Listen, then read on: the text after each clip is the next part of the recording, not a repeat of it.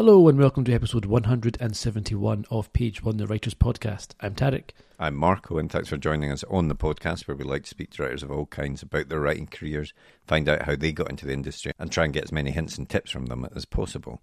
And uh, we've got a great back catalogue of guests, so please do check that out if you haven't already. But this week we're joined by, I think it's fair to say, probably a, a, a real legend of the of the writing scene.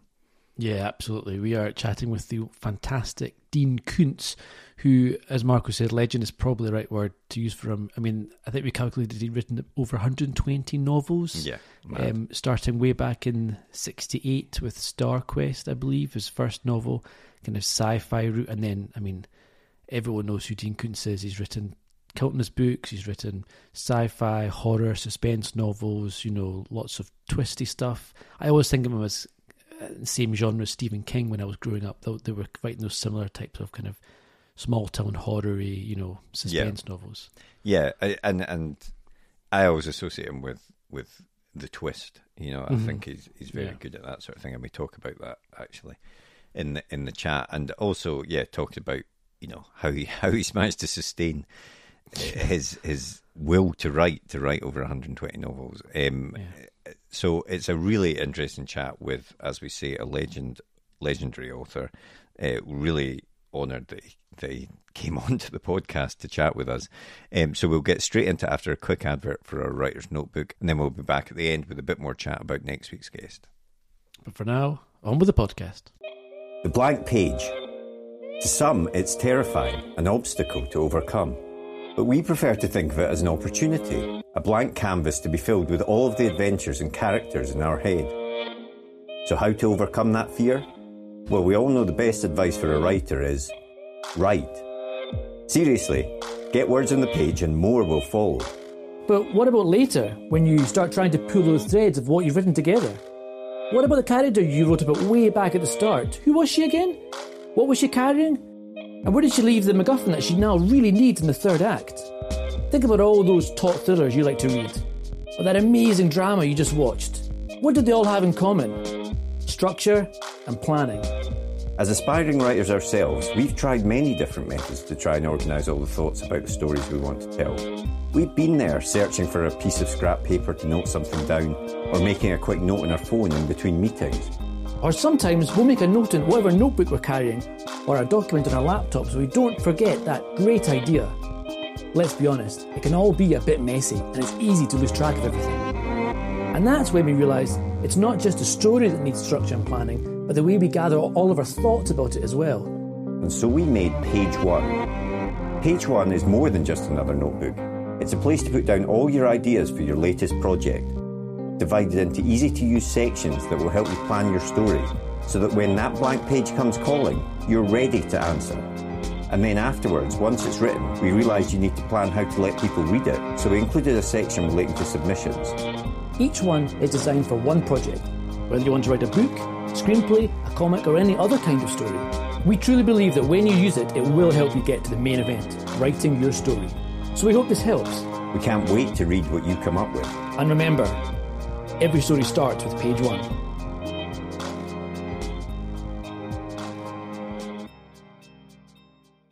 Did you always want to be a writer?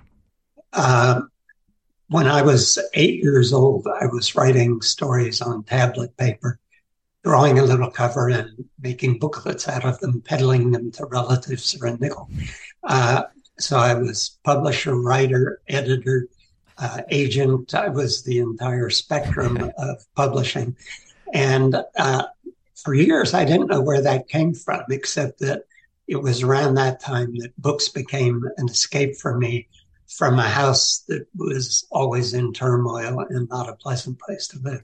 So I wanted to get out of that. And for some reason, books were the most obvious way for me to do it. Uh, and, but I never thought of it as a way to earn a living or as a career until I was in college. And, uh, and then it wasn't anything college taught me. It was that uh, a professor submitted a story of mine to a nationwide contest and it won a prize. Wow. Uh, and suddenly that was recognition. And uh, I'd never had any kind of recognition as a kid. So uh, I was sold. And that's sort of where I really decided this was what I was going to do. Um, and I'm, I'm right in saying that you you continue to, to, to write in your spare time after college. You were an English teacher, and and then you wrote. And I think Star Quest was the first novel that you that you put out in 1968. Um, and I, and I wanted to ask you about writing that first novel. You know, um, was that the first novel you'd actually written, or had there been other novels that you'd written before that just didn't get anywhere before StarQuest did? Uh, when I was in college, I tried to write a novel and uh, got part of the way uh, through it, and then went no further. Uh, StarQuest was the first one I published. I'd published a number of short stories, uh, and a number that I'd written that nobody wanted. Uh, but the, the first novel, StarQuest, was was taken by Ace Books. They published uh, two science fiction novels in one volume, and if you flip the book over, there was another cover on the back for the other novel. Okay. And uh, so it wasn't much money then. It was uh, fifteen hundred dollars they offered. What's more then than now? They offered for a novel, but when they bought mine, they said, this is too short. Uh, so we can't pay, we'll publish it, but we can't pay you the full 1500. We'll pay you 1250 because we'll have to pay the author on the other half of the book more money. Years later, I met that other author and I said to him, because of you, I got paid less for my first novel. And he gave me the strangest look and said, no, because of you, I got paid less. uh, your novel was longer than mine that was my first introduction to what publishers can do yeah. for you. I see that. And and uh, was that something that came around? You know, back then, was it just a straight approach to the publisher that you had done there without an agent or anything? Yeah, I think I sold my first three or four not paperback novels without an agent. Uh, and then I got a crooked agent. that was a couple of years of nightmare. And then I got a better agent after that. Uh, but initially, no, I had no agent. These days, I think it's much harder, at least in the US, to get published without an agent because the over the transom submissions that they used to hire people to read, I don't think they hire anyone to read those anymore. Mm-hmm. And you were, I think that I'm right in saying that you were only 23 when when Starcase, StarQuest uh, came out. Um, you know, how, how, did it feel to have something published, albeit maybe not not getting paid what what you should have done? but um, how did it feel to have that published at, at that age? Well, I grew up reading almost exclusively science fiction, Robert Heinlein's uh, young adult novels, and then much else. So to have one published in that field when I was 23 was very exciting until you found out how few people ever saw it because it was in a line that sold regularly, but not vast quantities. Uh, and it, it, was nevertheless a confirmation of something. I sometimes say if I'd have just called it Star Trek, not Star Quest, I'd have been famous much quicker. so close and yet so far. Um, and and and after that, I find it quite interesting looking when you look over your over your catalogue of, of novels, and you've and you've written I think over 120 novels I read, which is just insane. Um, you you kind of genre hop quite quite well. You know, Star Quest was a sci-fi novel, but then you very quickly went on to do horror suspense novels after that, and and I wondered why that initial kind of pivot from sci-fi into horror suspense was that something did you always want to write in that genre? Was it was it just a kind of interesting? Can I do this? Can I change things up a little bit? What, was the thinking there? I think it was a confluence of certain things. One, uh, I wrote quite a few science fiction novels, and I realized at some point that while I loved this form as a reader, I was no good at it as a writer. A couple of the things I wrote were fine, but a lot of them were third rate. And I just didn't have the knack for that as a writer. Uh, so in the meantime, I've begun reading in other fields more than I had as a as a child. And I liked suspense novels, although the first thing I wrote outside of the field was a comic novel that was very well reviewed, but didn't sell. And uh, my agent at that time said, Well, it's nothing to do with your novel. The critics loved it, but comic novels simply don't sell. And I thought, well, why didn't somebody tell me that before I wrote one? Uh, and uh, so for years, I didn't include any humor in novels because there was so much advice against it. And then I later, with books like Lightning and so forth, started to introduce a little element of that into it. When I first started crossing genres, US publishers were not accustomed to that.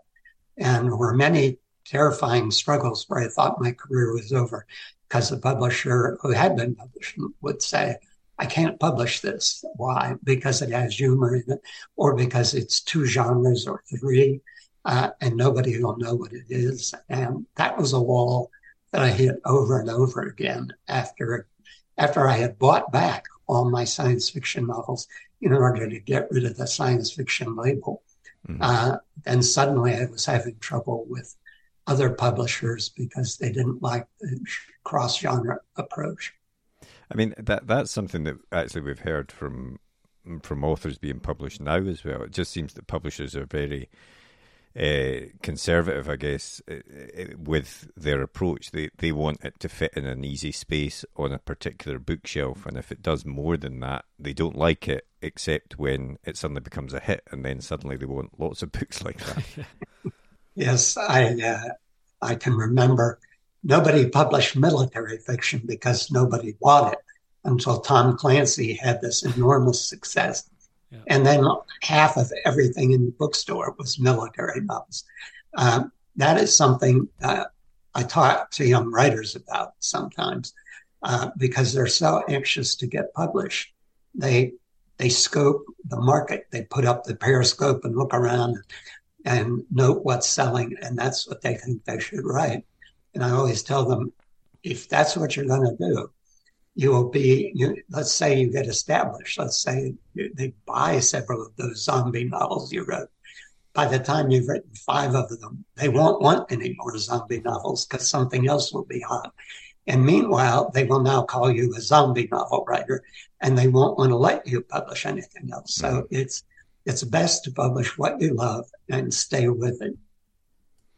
And and you were writing. I mean, I think I read you were writing eight books a year at one point, um, and I know some of them were under pseudonyms, but that's just. I mean, that's a crazy number of books. How did you manage to write so many books a year at that point? Well, now this is my very early years. I'm fortunate now if I write one or two a year. I am doing two a year now. Uh, that was back in the days when paperbacks were about 60,000 words long which is not a terribly long novel. And uh, uh, in order to put food on the table, because my wife and I were married with uh, fifteen hundred, well, hundred and fifty dollars, and a used car and our jobs, so we didn't have anything. And when I started to write full time, uh, my wife said, "I'll support us while you try to do this." So money was an issue, and in those days, you could start as a writer. I was that's when I was working in science fiction. I was writing these shorter novels, and then there were uh, gothic novels. So they were an equivalent of women's romance novels now, except they were always set in some earlier age, and they were very formulaic. And I had an editor who said, "I think you can write these." As I said, "I have no interest in writing them," and he said, "Well." We'll pay you $3,500 per title, which seemed a fortune in those mm-hmm. days. Mm-hmm. And my first thought was, I do these under a pen name. I make that much money, more than I'm making for things I'm writing under my name. It'll allow me to build up a cushion to make this change I wanted to change. So there were a couple of years where, yes, I wrote that many novels, but they were formulaic novels. They all were similar in plot and character. And that's what that kind of genre wanted. I've kept them all out of print, so we, we don't acknowledge those books for the past half century. Um, but presumably, all of that helped lay the groundwork for you to write the novels that you actually wanted to write at, at, at that point. Then, yeah, it's exactly the case. I knew many uh, writers who their their way of trying to get it to the point where they could earn a living was to hold a real job uh, and and then write in their spare time. Mm-hmm. And I could see that that might not work very well. Uh, that uh, you better enjoy that job, you that real job you've got, uh, because that's liable to be what you're stuck at if you're not able to devote yourself entirely uh, to the novel writing. So I just chose that route. And it allowed me then to make that switch and eventually to take much more time to write. Uh, and, uh, and it worked out well. But again, even after I bought back the rights to all those science fiction novels, in many cases, I paid the publisher as much as they had paid me mm-hmm. to buy the rights back. Uh, and even after I'd done that, as long as 15 years later, 15 years since I had written a science fiction novel, and all of them were out of print, uh, except maybe Demon Seed. I could still publish a new book, and the uh, some reviewers would say, "Well, here's something different from the science fiction writer," and it would make me crazy that it took that long to wash out the other reputation and move on. Um, so, so what's your routine like now? Then, you know, do you do you? I think I read that you write six days a week, you know, all day long, pretty much. And is that is that changed much since you were younger? I mean, you know, obviously back then you're writing eight books a, a year. Now you're doing one or two. But is your routine the same? Yes, it's. uh, I uh, I'm very fortunate in once I was writing something I was better at, and something that I I wanted to get still better at and and learn and practice uh, throughout the career. Then it was done out of more love, perhaps, than it had been done before. And it's very fortunate, I, fortunate I can say this. Uh, when I'm working, it's hard work writing and trying to write well, but it's also a form of play uh, if you love it.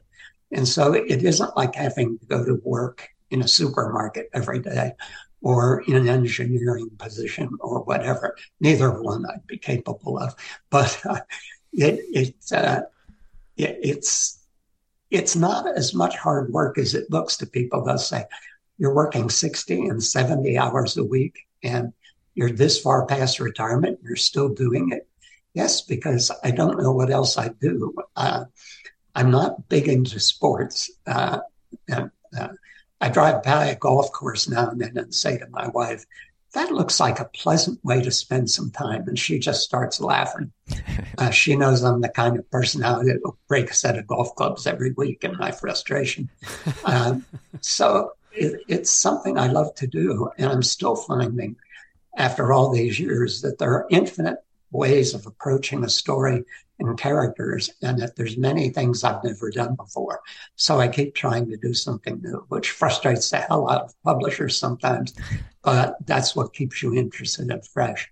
Absolutely. And and with your stories, are you someone that likes to sort of plan or outline them before you start writing, or do you just have the idea and, and start writing and see where it takes you?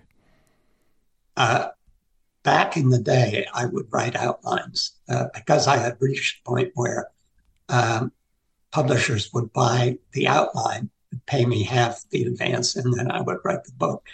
But I got endlessly frustrated because as I wrote the book, uh, new ideas would come to me, new things that weren't in the outline. And they were tantalizing, they were interesting, they were better than what was in the outline. And so I'd finish the book. I'd feel very much that it was a much better book than they bought. And they wouldn't always like it because it wasn't the book they bought. Uh, they were so used to, they waited a year to receive this. And now they saw it was somewhat different. And uh, there was resistance. And I finally said, with Strangers, which was my first hardcover bestseller, I'm not going to do outlines anymore. And that book had a very large cast. It was about 300,000 words. And I found that I really enjoyed creating the characters and letting them tell me where the story would go. And I've never done an outline since. Uh, all the rest of the novels are start with characters that you find intriguing in a situation that you find intriguing and just see where it's going to take you. Mm-hmm. Uh, it also keeps me interested because I'm always surprised when mm-hmm. a character does something I'm not expecting. And I think, wait, that's not the right way to go. I've learned to trust it. Some would say it's your subconscious working, which is smarter than your conscience. Or I say it really is like you give the characters free will.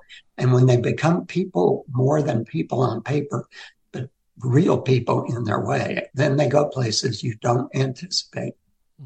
Yeah, uh, you know, speaking personally, when you're writing something, I feel that you you know it's it, you're doing something right when that sort of thing happens when your characters are suddenly doing something that you didn't expect in a way because they've sort of embodied themselves on the page uh, in a way that is that they're able to go and do that rather than sort of following a strict bullet point outline or something like that. I guess. Yeah, but as soon as you start, I think from my experience anyway, different strokes for different folks, as they say.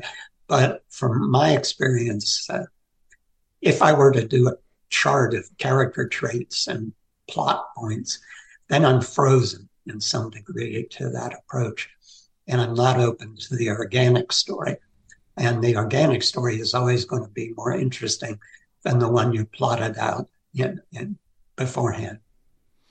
And do you find that when you're when you're pantsing like that and you're kind of just seeing where the characters take you and where the where the story goes, do you find that that has a knock on effect in the editing process that it takes longer to edit because you or, or or you get to a point later on the book where you think, oh, I need to set this up more, so I need to go back and tweak that. You know, do, does that have an impact on the edit process for you? Well, now we get to a very strange way I work. That I've heard of a couple of other writers who work the same way, but most don't. I do not write a draft and then go back. I I've suffered from so much self doubt over the years from the time I was a child uh, that the way I am forced to write is I revise the first page over and over until I can't make it move any faster. I can't make the prose any smoother. I can't make it any more enchanting. That might be 20 times that I write that page uh, maybe 10 if I'm fortunate. Then I go on to page two and the self doubt comes back and I go through the whole process again.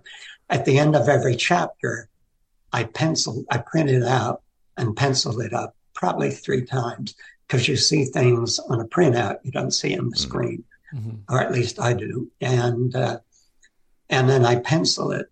And the end of the chapter, that chapter is as close to perfect as I can make it. Now, sometimes you get later in the book and something comes up that you weren't anticipating, and I have to go back and plant an event. Uh, yes, that sort of thing happens, but not very much and not very often. Uh, I've sometimes eh, someone will say to me, but how do you keep the momentum of the story? And I found that slowing yourself down doesn't disturb the momentum at all. In fact, it may enhance it because you're forced to go. I force myself to go through that prose over and over, trim it, tighten it, find the best way to say it. And that is momentum in action. Um, and also, the benefit of working that way for me is I, whenever you're writing something and the characters are moving it along, and you're sort of following them a half step behind.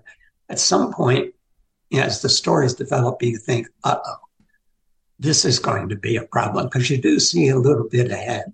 Mm-hmm. And you may see 40, 50 pages down the road, some issue that's going to come up, and there's going to be a problem of how do you get past that because of what you've written.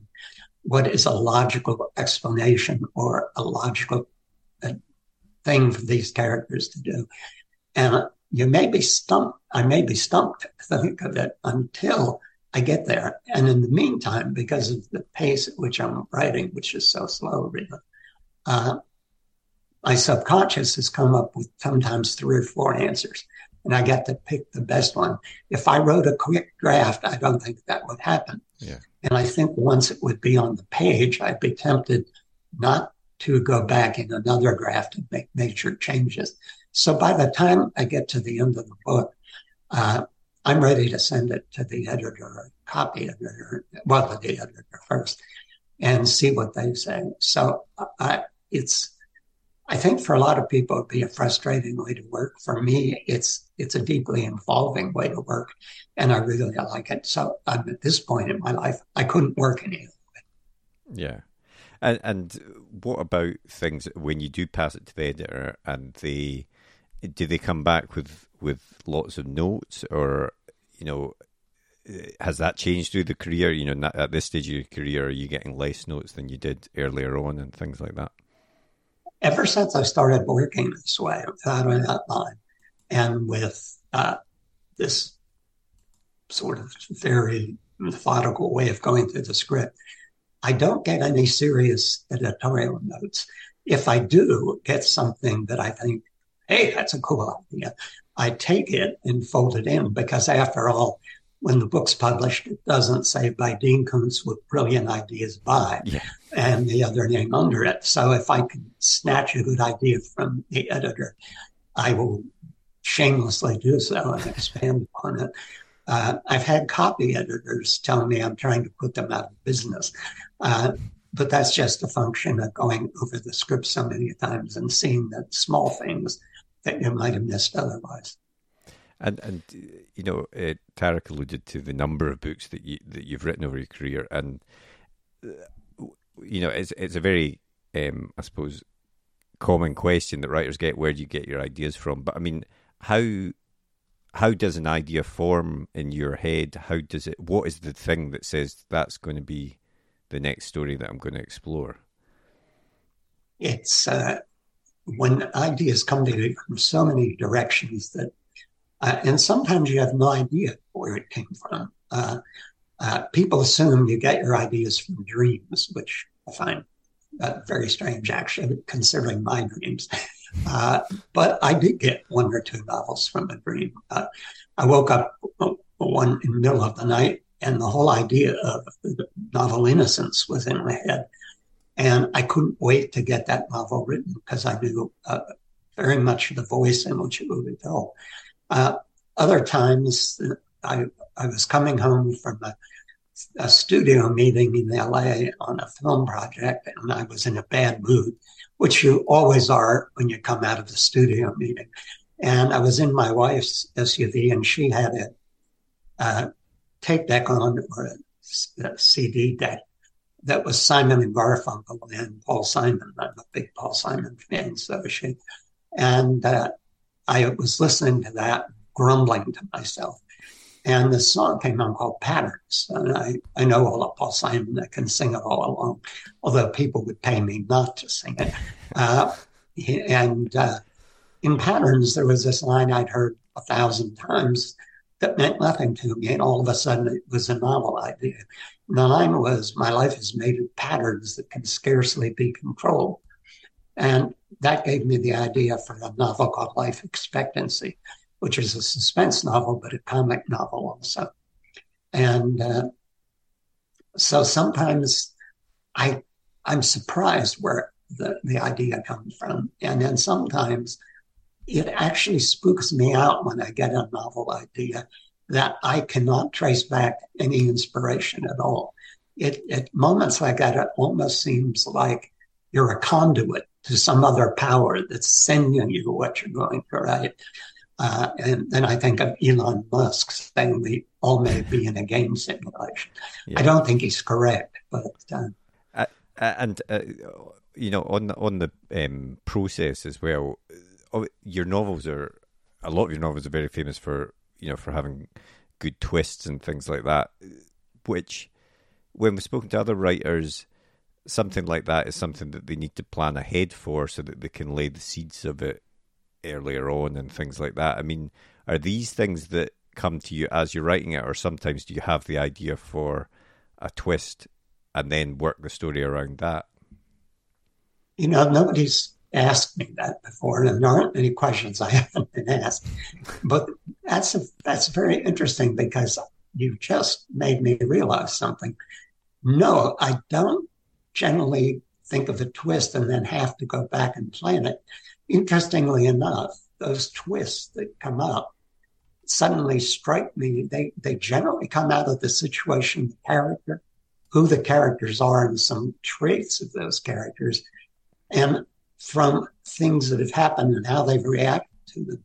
And I suddenly it dawns on me this would be a very logical thing for this character to do, whether it's the villain or uh, the uh, protagonist. Uh, so those things tend to come out of the character and what's happened up to this. And then what suddenly seems, wow, that would be an amazing development, really flows out of what I've already written and getting to the point of recognizing the potential. I wanted to ask about about Whispers, which was um, your novel, which came out in 1980, I think it was, and it's a novel that you've described in interviews as your breakthrough novel. Um, and I mean, at this point in your career, you've been writing for over 10 years. You know, you'd had a number of novels out already, and I wondered what it was in your view why you think Whispers connected with audiences in a way that your previous books didn't. Yeah, yeah I was at a point in my career then when I was trying to understand why some books grab a larger audience and, and some wouldn't. And, you know, the cynical answer is, well, is, is the answer that publishers actually would tell me. Uh, I was being told even back then, your vocabulary is too large. You have to write within a 500 to 600 word vocabulary. Uh, your plots are too complex. You have to write something that's simple in its fundamental nature. And I always thought that came out of a disrespect for the reader. Uh, and I never bought into that. I, I always thought a lot of publishing, common wisdom in publishing is very common, but it isn't wisdom.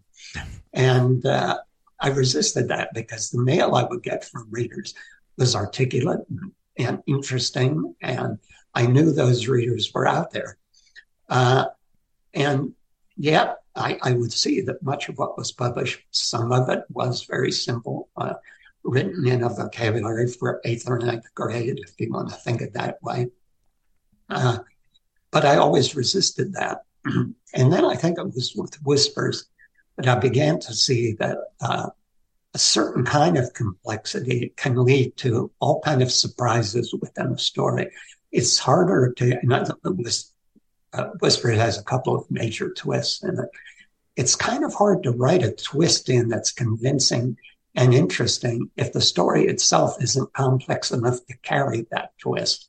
Mm-hmm. Uh, and when I began to understand that, I started to write novels that were broader in scope and somewhat deeper in character. Uh, and it was out of that understanding that I quickly moved to, I was still fumbling with it. I would probably look back at Whispers now and, and grimace all the way through the book. Uh, but at the time, it was different than anything I'd written. And it was recognized by most of the people I was working with at the time that it was something that could reach a bigger audience. My hardcover publisher did not think so but there was competition for the paperback. And it was the first book I ever had that sold a million copies in paperback. And then I moved on to things like Phantoms, which is more directly a horror novel, uh, because that's what the publisher insisted I read. And I had a lot of fun with that novel. Uh, and but it was in a, it was a novel in the process of getting to books like Strangers, Watchers, and Lightning that became in their scope uh, not just longer and not just more complex in their storytelling or in the depth of character, but also in the issues they dealt with. Uh, I always say uh, when young writer at, at, my age, everybody's a young writer. Uh, it's uh, you know you need to think what the book is about on the subtextual level not just what the plot is about, not just what the characters are about, but does this book have anything to say about the human condition. Is there any overall theme that, that we would say is that, to use a literary class term, what is the theme of this book? Uh, and books will have more than one theme, that sometimes various themes not tie together. And there are issues about the human condition you find yourself writing about.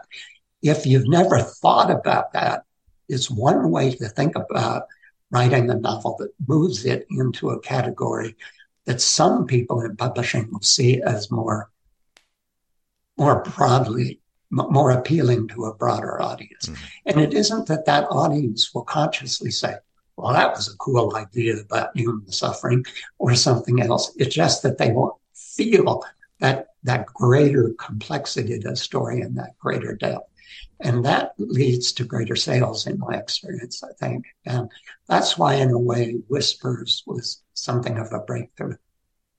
And and uh, moving right up to date, your your most recent book is After Death, which hmm. uh, I think, uh, as we record this, it comes out tomorrow, certainly in the UK. Do you, do you want to tell us a little bit about that one? Well, now that one I can tell you where the idea came from, uh, because for years I've been reading about what expectations all the techies of the world have for the singularity. Uh, there's various subtle shades of difference in the definition of singularity, but basically, the moment where humanity and machine come together at, at a great improvement to human life and intelligence and all that. And I read uh, Ray Kurzweil and people like that talking about it. And I've read and read about it over the years never thinking I'm reading this to come up with a novel. But one day I just got kind of tired of the, the, the whole idea that this will overnight improve the human species into what we're all astonishingly intelligent and uh, and capable. And I would, when I got to the point where I read this could increase human intelligence overnight by a hundred times current, a thousand times, I thought, hmm, that really doesn't that is no understanding of human nature in that comment. We are not going to be human if that happens to us. But secondly, it ain't going to happen to us. We don't have the synapses, and our skull would have to be about four times larger. That takes some time to develop in the species. Uh, and, but that, that made me think, okay, a lot of this is fantasy and wishful thinking. But what if some place was doing an experiment in uh, using machine learning and trying to find through nanotechnology or some biology related to it. I chose to talk about archaea, which are a form of, used to be thought of as bacteria, but they're not, which can transfer genetic material between species and does so in nature all the time. So I thought, what about that? Some experiment with this. And to an extent, it works. Uh, and, but it kills everybody uh, involved in the project, except one guy wakes up after he's dead and uh, and walks out of the lab. And is he a Superman now? Is he super intelligent? No, he's not super intelligent. Uh, he doesn't have any superpowers. He isn't going to live forever, which is another thing they believe the singularity will bring us. Uh, he can still be killed. But there's one thing it has left him with, one ability, and it's an interesting thing uh, that he's able to do. And with that one thing, what would be his advantages in a, in a story of sort of high action and excitement? And that's that's where the idea came from. And it was a lot of fun to explore.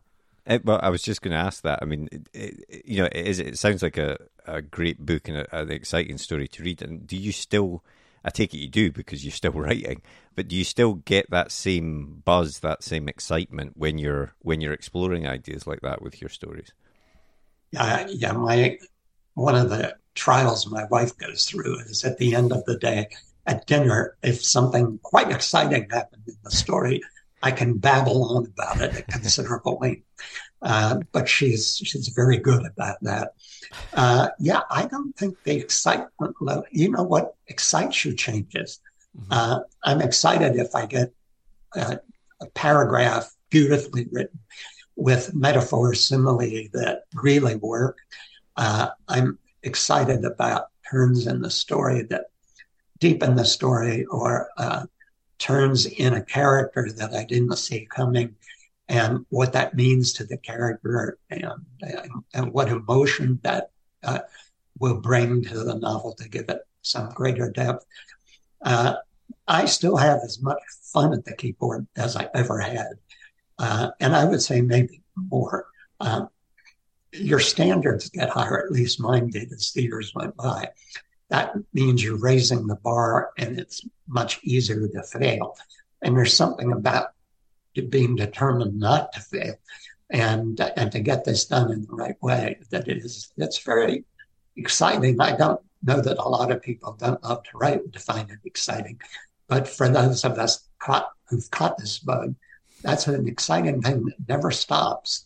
And I think though it's important that you build a career that allows you to write anything you want.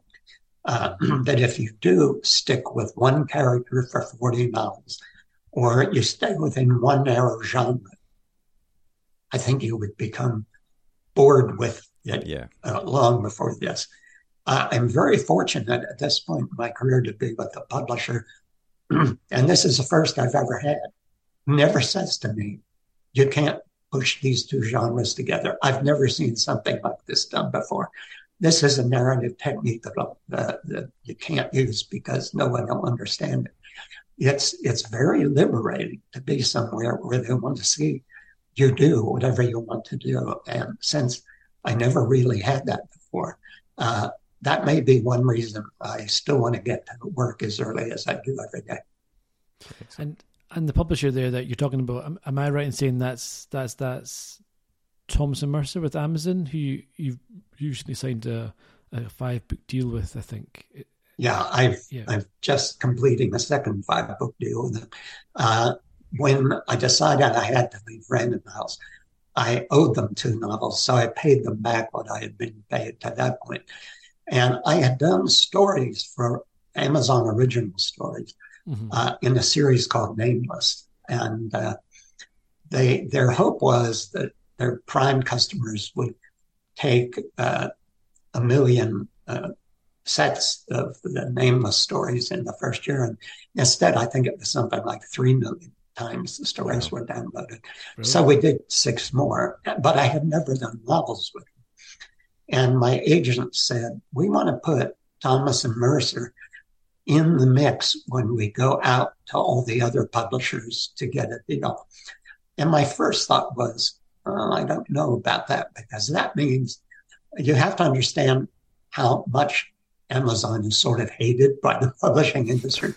Uh, and there's a lot of bookstores that won't carry Amazon published mm. books. Uh, there's a lot of review places that will not review them. Uh, and I probably won't get a bestseller list anymore, no matter what we sell, because they don't count Amazon sales. Amazon sells 60% of all books.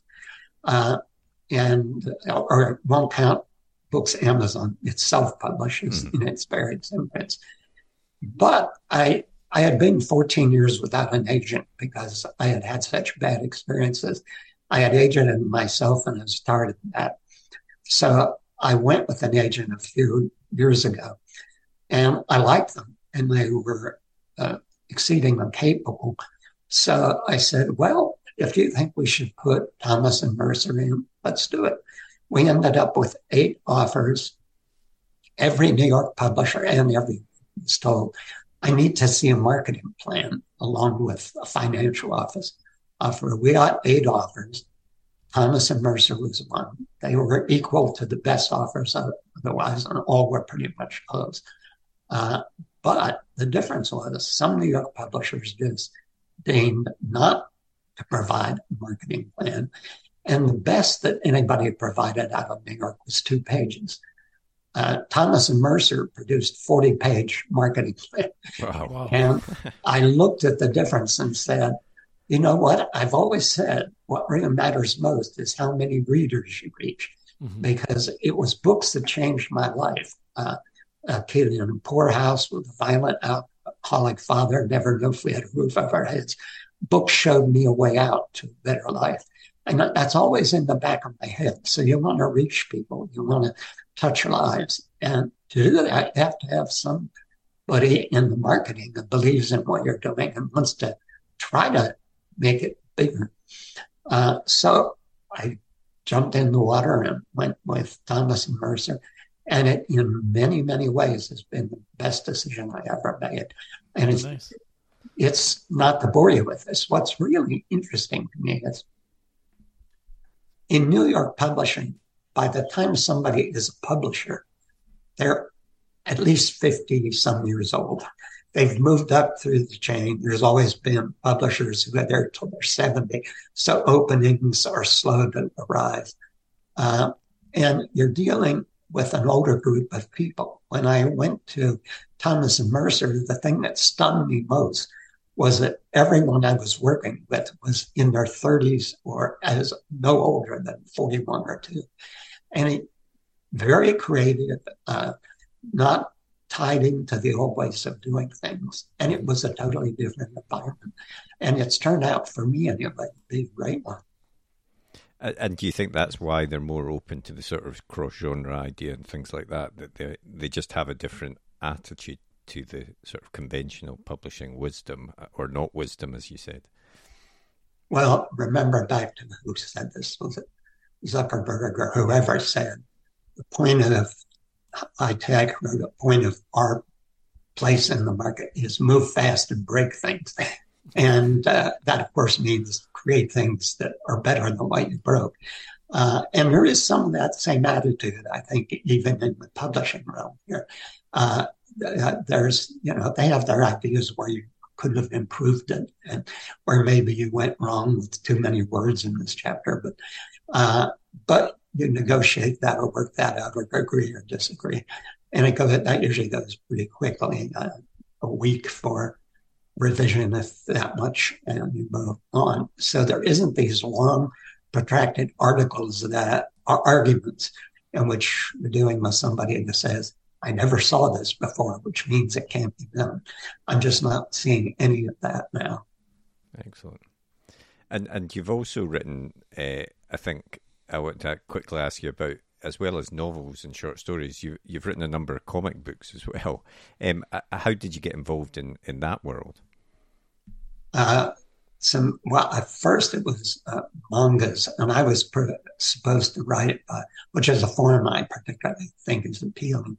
And uh, I was supposed to write the story outlines, and a writer would come in and so forth. And I I worked. We did I think four Odd Thomas mangas, uh, and we're contracted to do something like eight. And I've learned the hard way that uh, what the grade school teachers tried to tell my parents that I don't work well with others is absolutely true. I don't uh, collaborate well. And I would find myself getting a decent script for the Thomas manga or something, and I would have to go in and fiddle with it and fiddle with it and change all the dialogue, uh, if not the story. And it finally was not worth my time. And when it was regular comic books, I said, no, I, I just can't be doing all this. I have to stay with the thing I most love, which is the books themselves, which is what ended up being my attitude toward film writing as well. I did that for many years, had a lot of projects greenlighted. Uh, and eventually got so frustrated with the collaborative nature of film that I couldn't handle it anymore. Personal shortcomings. I have many personal shortcomings. That's one. yeah. So so uh, it'll be it'll be novels from here on out. No no desire to go and revisit those those other forms then.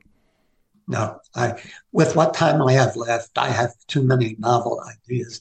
I have a drawer full of ideas dating back fifty years, and I always when I get an idea that I'm and I don't have time to consider it now because I'm working on something else. I jot it down, throw it in a drawer, and say, I'll go back to that when no new ideas have come to me. Mm-hmm. I have a drawer full of those ideas and I've never had to finish it. So uh, there's always new and better ideas coming. And I'm much happier if I just stay with the books. Excellent.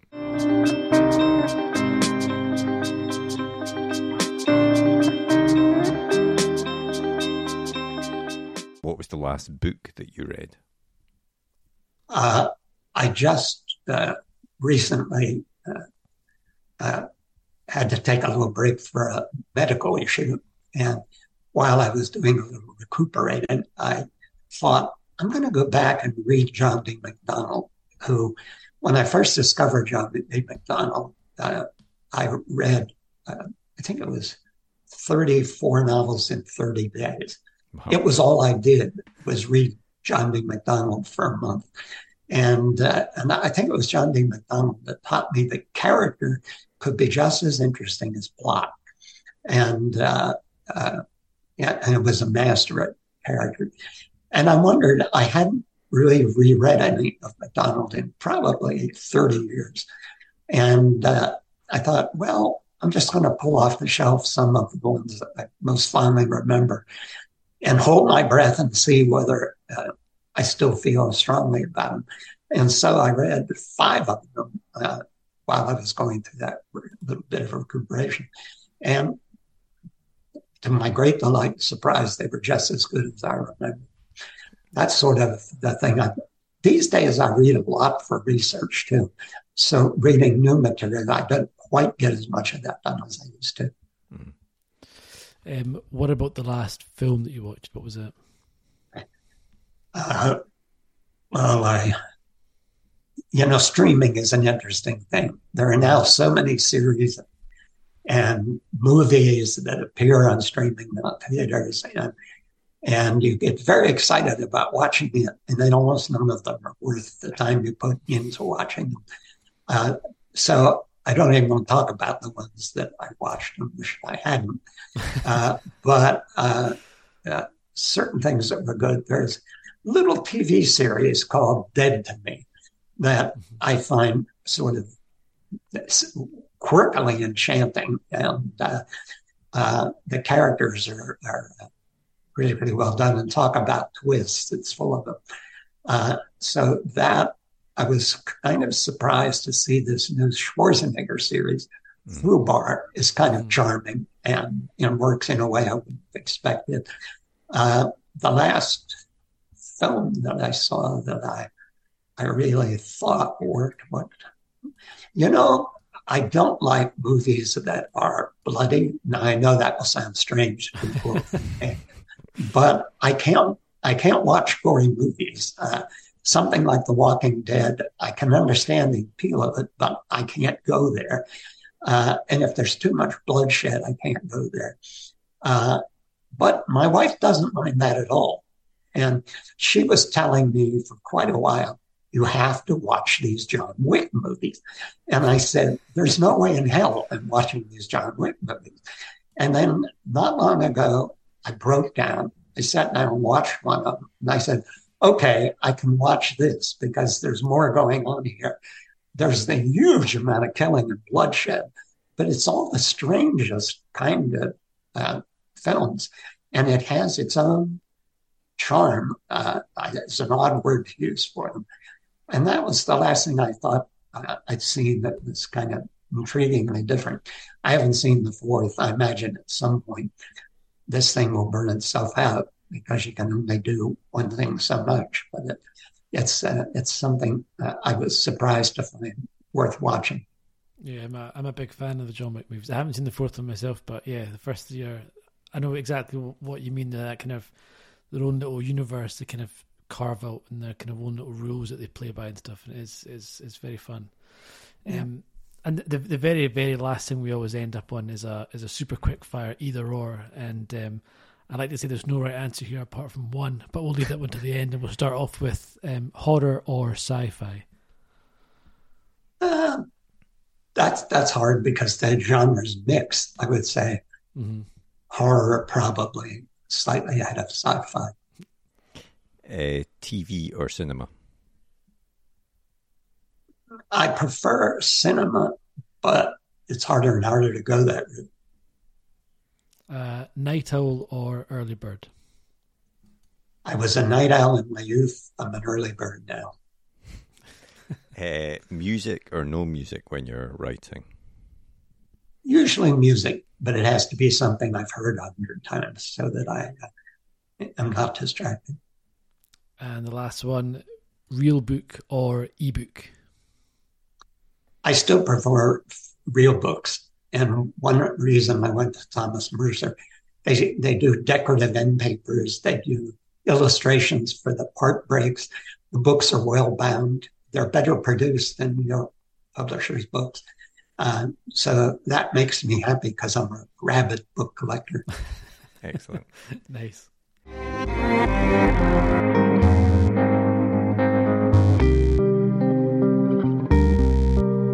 Well, thanks very much to Dean for coming on to the podcast. As I said at the start, it really is an honour to get someone like him on this podcast. Yeah. Uh, and I thought it was really interesting when you were asking him about Whispers being his breakthrough novel and what he was saying about the attitude of publishers sort of telling him to dumb his books down, essentially. And that's why his books hadn't been selling well until that point, which, you know, I'm gl- fortunately he, he took the opposite view and realised that readers want in depth you know slightly complicated plots to to get their teeth into, and that, as he says, is when you get good stories with good twists and things like that. You yeah. don't get that in in plots that are too simple, etc. Yeah, and I think it just shows as well that you know, like so many other folk have told us before, that it's a it's a conversation with the publisher. It's a two way street. You know, it's easy to say to yourself, well, "I just have to do what they say" when it comes to what you should be writing or how it's going to be marketed. But you know, ideally it is a bit of back and forth, and obviously the bigger you are, the more sway you've got, etc. But I think, you know, playing to each other's strengths is important, and knowing when to agree with someone and when not to, when to push back is really key as well. Yeah, and he's obviously someone that you know keeps up to date with what's happening in the publishing industry and tries to work out you know the best path for his own books uh, quite rightly and i thought it was interesting what he was saying about thomas and mercer you know the, there was a lot of interest from sort of traditional publishers, if you like, uh, as well as Thomas and Mercer, but it was only really them that came back with a proper marketing strategy for his book. And as he says, the most important thing, if you're an author, is to get the book read by people. So you want yeah, someone that's absolutely. going to, you know, maximize the chance of that. So um, I thought that was pretty encouraging. From I know, uh, you know, as he said there, Amazon get a, a bad rep, and some of it is is very justified, but they have also done a lot of good for the publishing industry as well as, as bad. Yeah, so definitely. Um, uh, there is a balance to be struck there, and I think in his case it's it's working well. So um, you can pick up After Death now. Uh, so we'll put a link in the podcast description so you can get that, or any of Dean's other books. Um, but we have next week we've got one of our very rare returning guests. I know. I think it's only the second time we've had a return guest, which shows the first time was the great M.R. Carey. So this mm-hmm. is obviously a, an honour to see Lauren Lauren Beukes return to the podcast, uh, who is of course the author of The Shining Girls, uh, a wonderful time travelling serial killer novel that was recently turned into the Apple TV show, and her latest novel is Bridge, which is uh, already out in the US, out in uh, seventeenth of August tomorrow at time of recording here in the UK, and uh, and yeah, it's great to come for to, come back and chat to, and we and we have a really really wide ranging, interesting chat about the literary scene in South Africa, how that's changed, you know, the, stuff like African futurism, what is that, how she defines it, what the the future holds for, for parts yeah, of the world. and, and chat chat about AI, and so it's, it's obviously mm-hmm. because Lauren's been on before. Uh, we've we've chatted to her about her writing process before. We do chat to her about you know how what she went through in terms of writing bridge and things like that. But yeah, it's a, it's a bit more of a wide ranging chat than we might we might normally have. But it's always great to when an author wants to come back on the podcast and, and chat with yeah. us again. So, um, yeah, please do tune in for that one because it was a fun and interesting chat. But if you enjoyed this week's episode, please do take a minute to rate and review us on Apple Podcasts or your favorite podcast app, as that helps us to continue to get great guests on the podcast. And if you want to get in touch, you can always do so by dropping us an email which is podcast at writegear.co.uk, or you can go via the numerous social media sites at Marco his Day Monitoring. We are at UK Page One on all of them, apart from Mastodon. And on Mastodon, we are writing.exchange forward slash at page one pod. I could have made it easier by making this UK page one on that as well. but, but you thought, no, I'm just going to screw Make it difficult for Tarek somehow. For, um, for those four people on Mastodon. Yeah, exactly. I mean, I do question whether it's worth my my spending half an hour every Friday posting So the same like that, yeah. post on various different social media sites. But anyway, uh, we are there if you want to get in touch with us. Uh, but uh, otherwise, have a great week, and we'll speak to you again next week. See you later.